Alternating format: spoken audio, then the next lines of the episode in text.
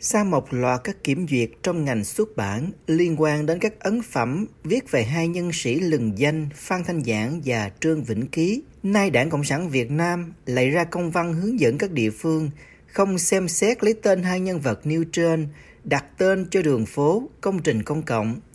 Giới nghiên cứu nhận định với vê o a rằng văn bản này của Ban tuyên giáo Trung ương đi ngược lại sự thật lịch sử và gây hoang mang trong nhân dân, sỉ nhục tiền nhân và kỳ thị trí thức miền Nam. Phan Thanh Giản sinh năm một nghìn bảy trăm chín mươi sáu, mất năm một nghìn tám trăm sáu mươi bảy, một đại thần triều Nguyễn, làm quan trải qua ba đời vua Minh Mạng, Thiệu Trị, Tự Đức, là một nhân vật lịch sử, nhà thơ, nhà sử học, đỗ đạt khoa tiến sĩ đầu tiên của đất Nam Kỳ, được nhiều nhà nghiên cứu đánh giá cao trên nhiều lĩnh vực chính trị, ngoại giao, văn hóa. Trương Vĩnh Ký sinh năm một nghìn tám trăm ba mươi bảy, mất năm một nghìn tám trăm chín mươi tám, là một nhà bác học, nhà ngôn ngữ học tiêu biểu nhất của Việt Nam trong thế kỷ mười chín, người am tường và có cống hiến lớn trên nhiều lĩnh vực lịch sử, ngôn ngữ học, văn học, báo chí. Văn bản gây tranh cãi. Công văn đề ngày năm tháng Giêng do Phó trưởng Ban tuyên giáo Trung ương Phan Xuân Thị ký nêu lý do. Cho đến nay, các cơ quan chức năng vẫn chưa làm sáng tỏ những vấn đề liên quan đến hai nhân vật Phan Thanh Giản và Trương Vĩnh Ký đối với lịch sử Việt Nam. Công văn viết tiếp, những nhân vật lịch sử còn có ý kiến đánh giá khác nhau hoặc chưa rõ ràng về mặt lịch sử thì xem xét chưa đặt tên đường, phố và công trình công cộng. Hai nguồn tin thân tín với các cấp ủy trong Ban tuyên giáo cấp tỉnh nơi tiếp nhận văn bản này cho vê o a biết rằng công văn này là có thật. Ban tuyên giáo Trung ương chưa phản hồi yêu cầu bình luận của vê o a. Có lẽ các cấp chính quyền và các bộ ngành đã quen với việc tiếp nhận chỉ đạo kiểu này từ Ban tuyên giáo Trung ương vì Đảng Cộng sản giữ vai trò lãnh đạo toàn diện và sát sao, cho dù có phần lấn át vai trò của Hội đồng Nhân dân cấp tỉnh, cơ quan duy nhất có thẩm quyền theo luật định ra nghị quyết về việc đặt tên đường, đổi tên đường ở Việt Nam. Ông Ngô Vĩnh Long, giáo sư khoa sử học của Đại học Maine, Hoa Kỳ, nêu nhận định với vê o a về công văn của Ban tuyên giáo Trung ương. Chuyện đánh giá này là, là một sự đánh giá chính trị. Thì, uh, họ không có đọc những cái nghiên cứu uh, đã trăm năm nay là bao nhiêu năm nay về của Phan Thanh Giản và ông Trương Vĩnh Ký và những cái đóng góp của họ đối với đất nước. Có thể là họ cho ông Phan Thanh Giản là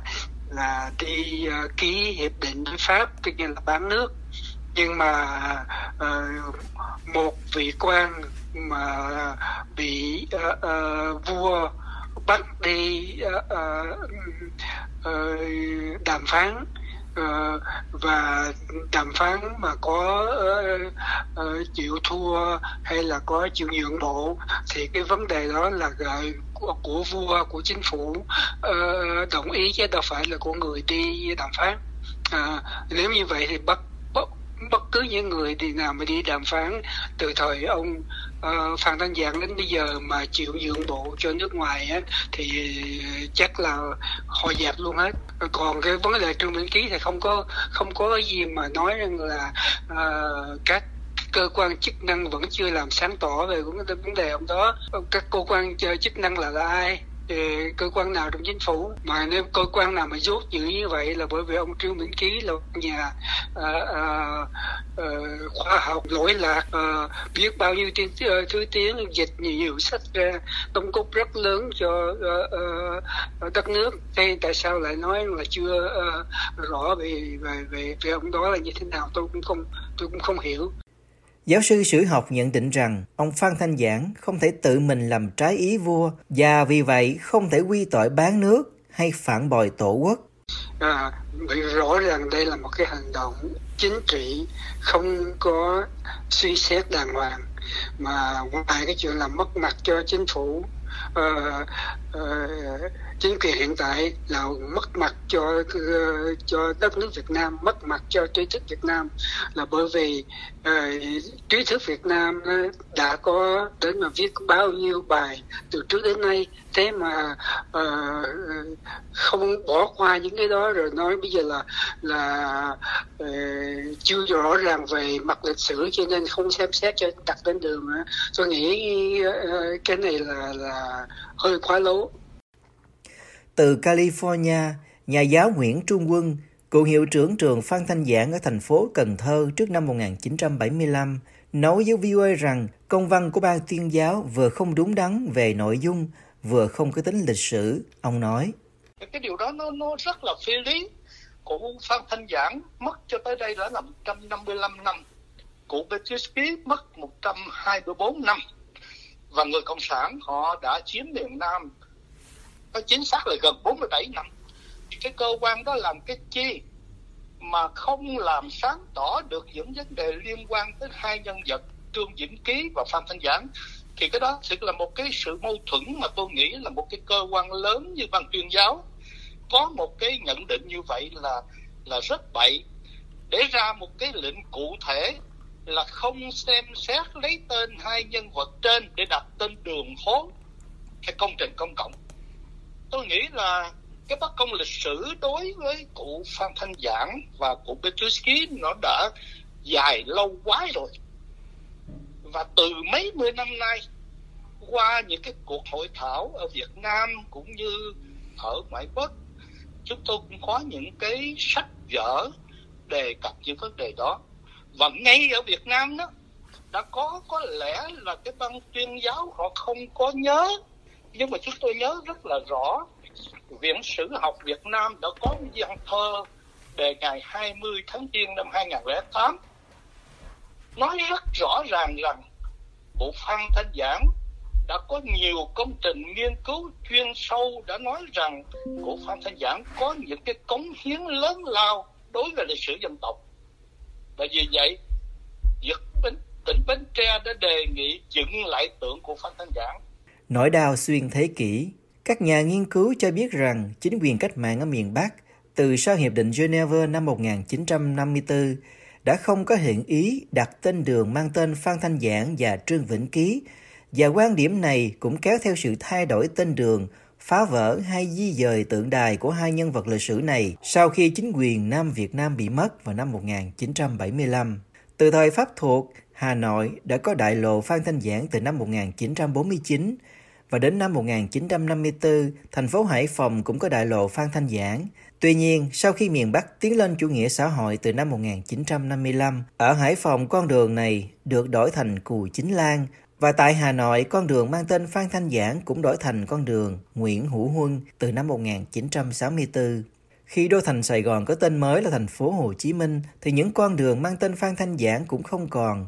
Vào tháng tám một nghìn chín trăm bảy mươi lăm, Ủy ban Quân quản thành phố Sài Gòn gia định quyết định đổi tên đường Phan Thanh Giản ở quận ba có từ năm một nghìn chín trăm năm mươi lăm thành đường Điện Biên Phủ. Vài năm sau đó, một con đường Phan Thanh Giản ở quận Gò Vấp bị đổi tên thành đường Nguyễn Thái Sơn.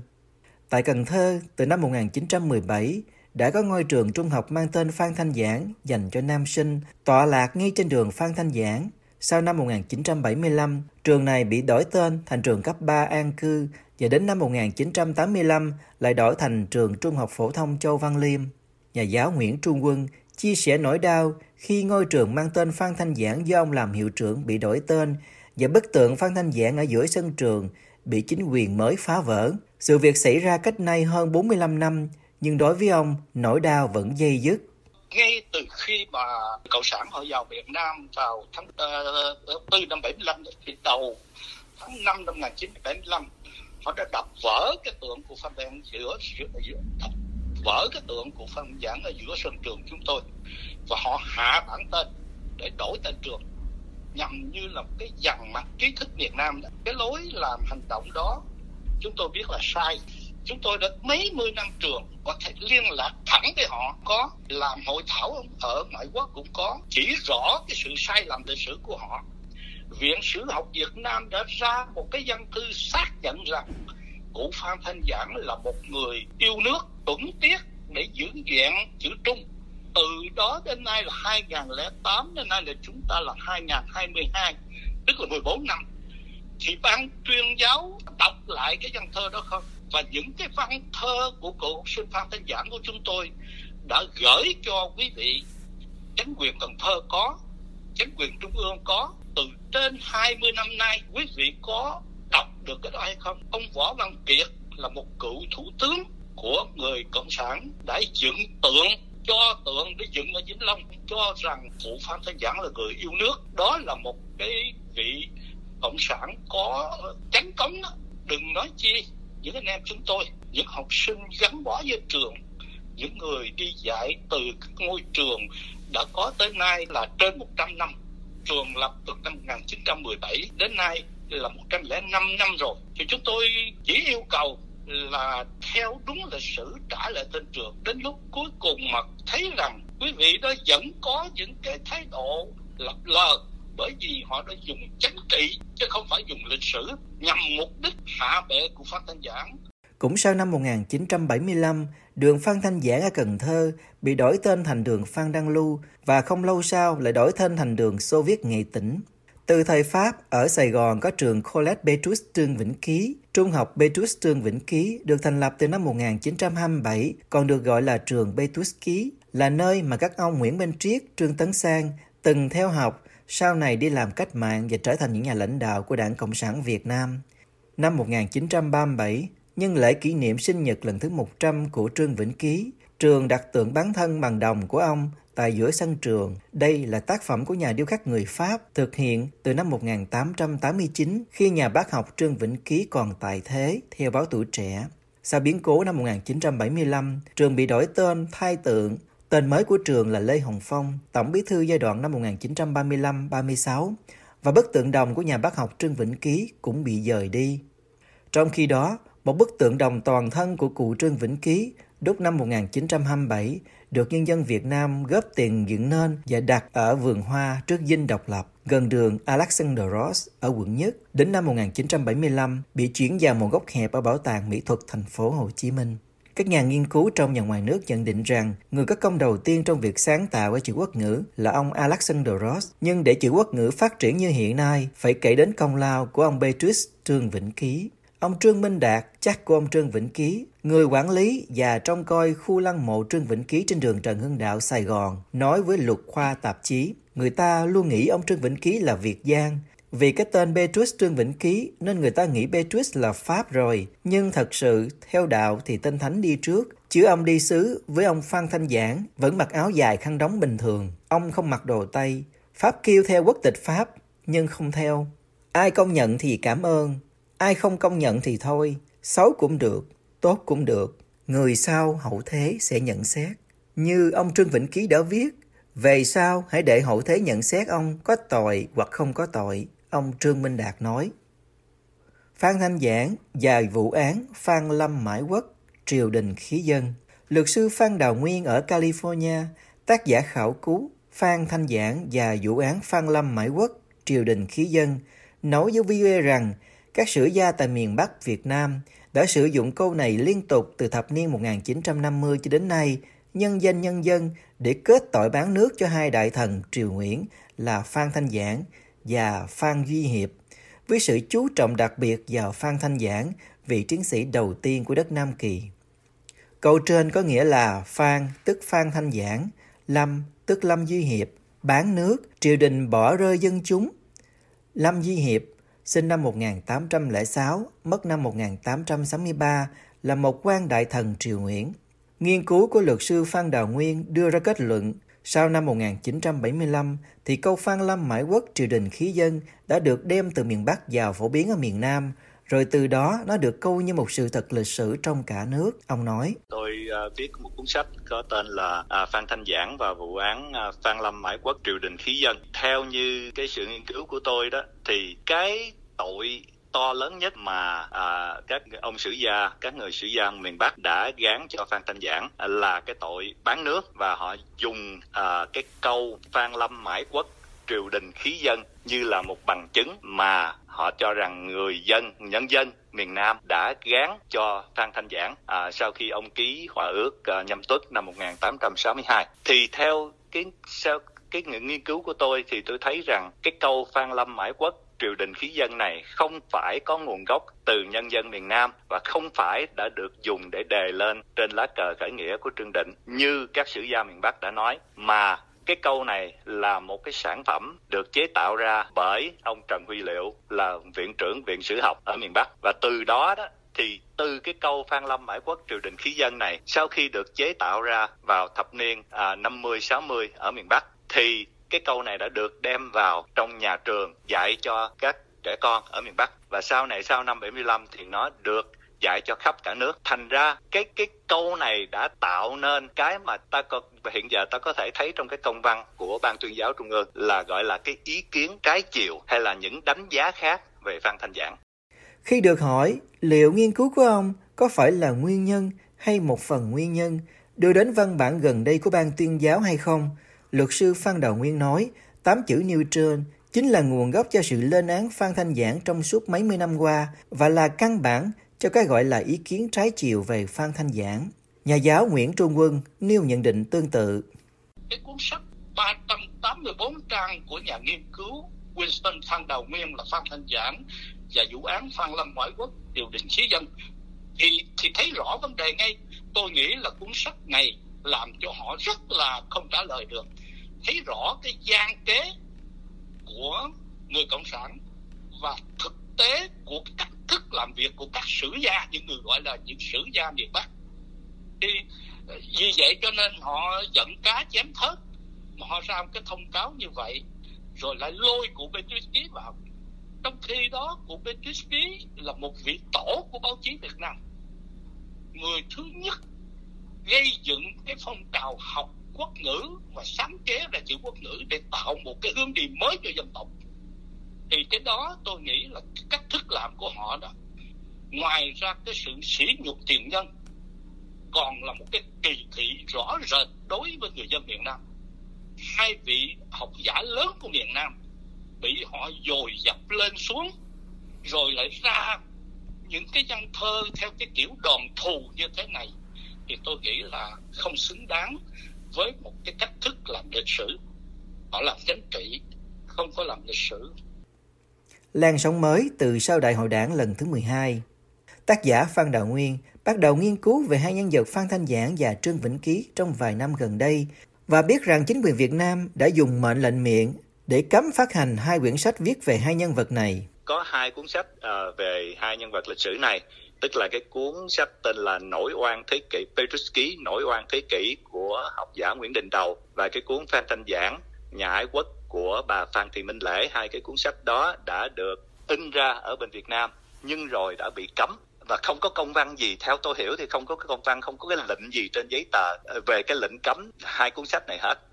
Vào tháng tám năm hai nghìn không trăm mười bảy, cuốn Petrus Ký, Nổi Oan Thế Kỷ do nhà nghiên cứu lão thành Nguyễn Đình Đầu chủ biên, một công trình tập hợp các bài viết của nhiều tác giả xưa và nay nói về học giả Trương Vĩnh Ký bị thu hồi khỏi các hiệu sách và bị cấm phát hành tại Việt Nam.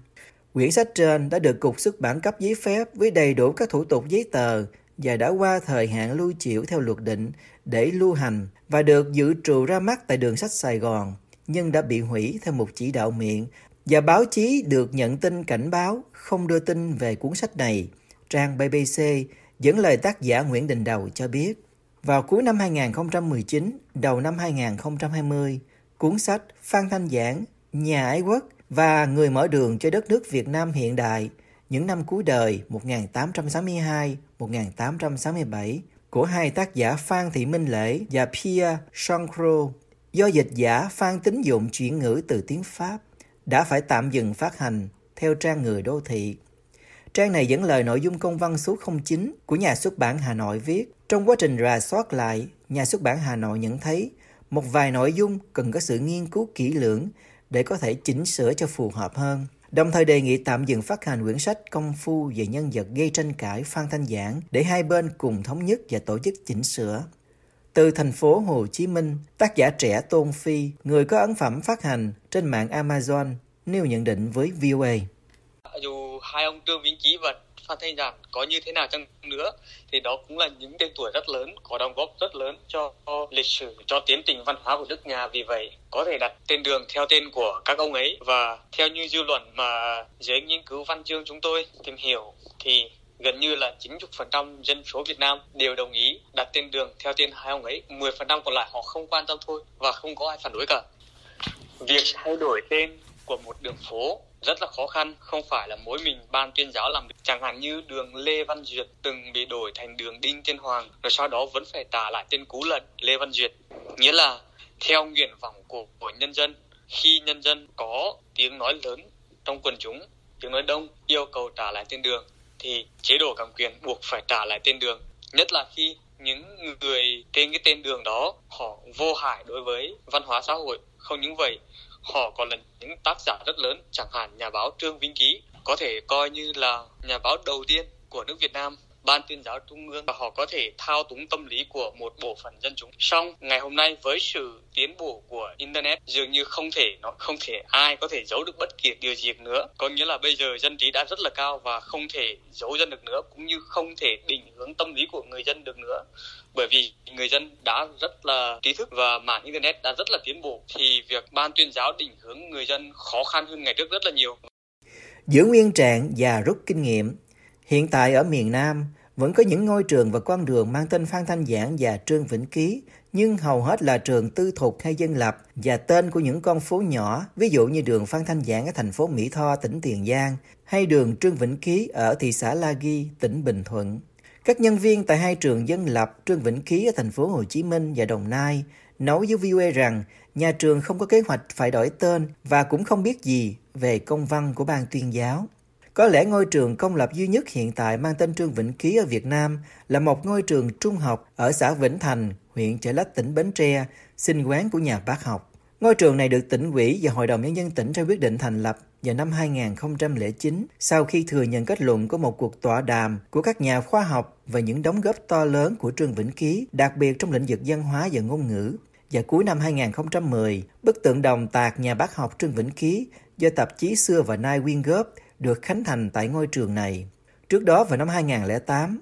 chính quyền tỉnh Bến Tre thành lập giải thưởng mang tên Trương Vĩnh Ký do Hội khuyến học đề nghị để vinh danh các học sinh trung học xuất sắc trên toàn tỉnh. Cũng vào năm hai nghìn không trăm lẻ tám, chính quyền tỉnh Vĩnh Long tổ chức lễ rước và an vị tượng Phan Thanh Giản tại khu di tích Văn Thánh Miếu Vĩnh Long, nơi kinh lực sứ đại thần Phan Thanh Giản tuẫn tiết. Pho tượng do cố thủ tướng Võ Văn Kiệt phụng hiến. Tượng đúc bằng đồng, cao tám mươi lăm xăng-ti-mét, nặng hai trăm năm mươi ki-lô-gam, được tỉnh Vĩnh Long đặt trang trọng tại nơi thờ trong Văn Thánh Miếu. Cố Thủ tướng Võ Văn Kiệt từng viết, tôi khẳng định rằng Phan Thanh Giản là một người yêu nước, thương dân, mà lo không tròn bổn phận, cụ đã tự làm án cho chính mình, đó là cái chết. Một cuộc đời thanh sạch, thật đáng để lại gương soi cho hậu thế. Tôi đã về thăm mộ cụ Phan Thanh Giản và đốt nhang lại hương hồn cụ. Và tôi cũng quyết định sửa sang lại khu mộ phần và nhà thờ cụ, bởi mộ đã bị thời gian bào mòn quá nhiều. Một nguồn tin cấp quỹ thân tín với ban tuyên giáo nói với vê o a rằng chính quyền có thể sẽ cho giữ nguyên nguyên trạng những gì đã có và sẽ rút kinh nghiệm trong việc lấy tên hai cụ để đặt tên đường, công trình công cộng trong tương lai. Với công văn mới này của ban tuyên giáo Trung ương, có lẽ trường Trung học phổ thông Trương Vĩnh Ký ở Bến Tre sẽ là ngôi trường công lập cuối cùng ở Việt Nam mang tên này. Và cố Thủ tướng Võ Văn Kiệt cũng là vị lãnh đạo Cộng sản duy nhất và cuối cùng chính thức tôn vinh công lao của nhân vật lịch sử Phan Thanh Giản. Nhưng Thủ tướng Kiệt đã quy tiên cùng hai cụ Phan Trương mất rồi.